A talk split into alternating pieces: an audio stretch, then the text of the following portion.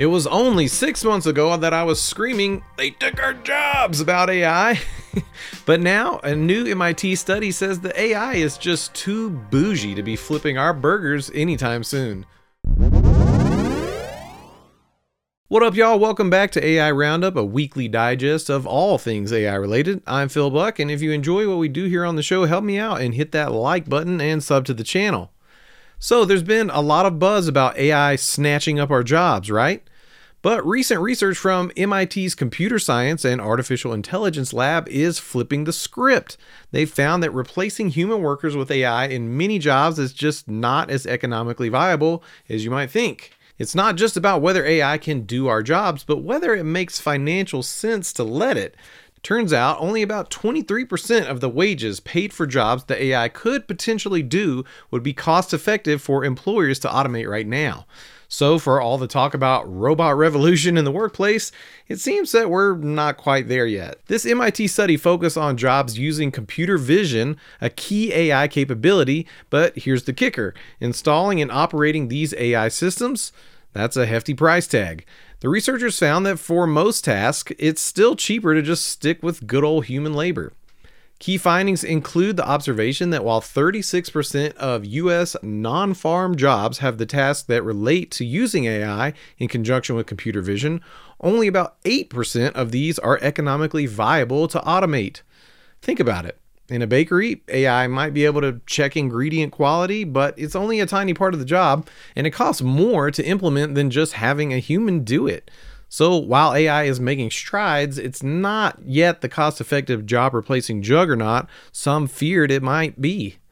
Right now, we've seen the advent of machine learning models making huge leaps in software based applications, but when it comes to the real world, things that require vision and mobility, AI is a long way from ready to step into the job market.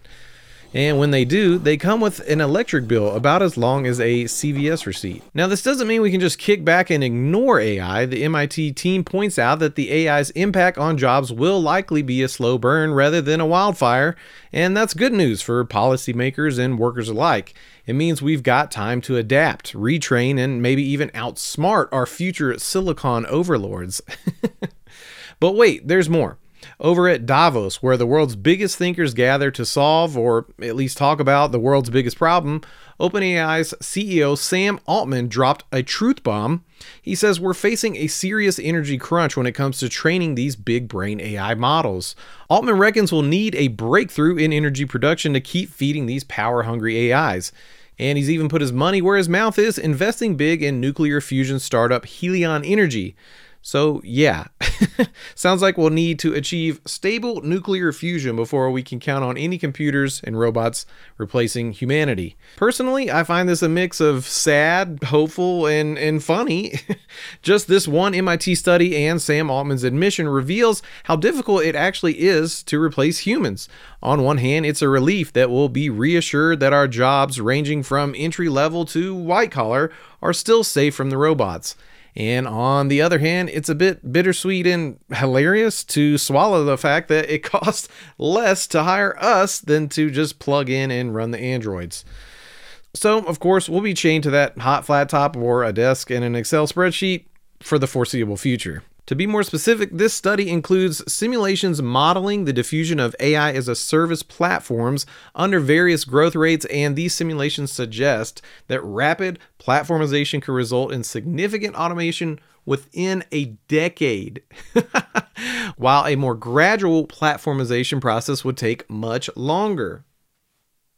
So, what's the takeaway from all this? First, maybe we don't need to panic about AI taking our jobs just yet, or perhaps at all. it's a more gradual shift than a sudden takeover.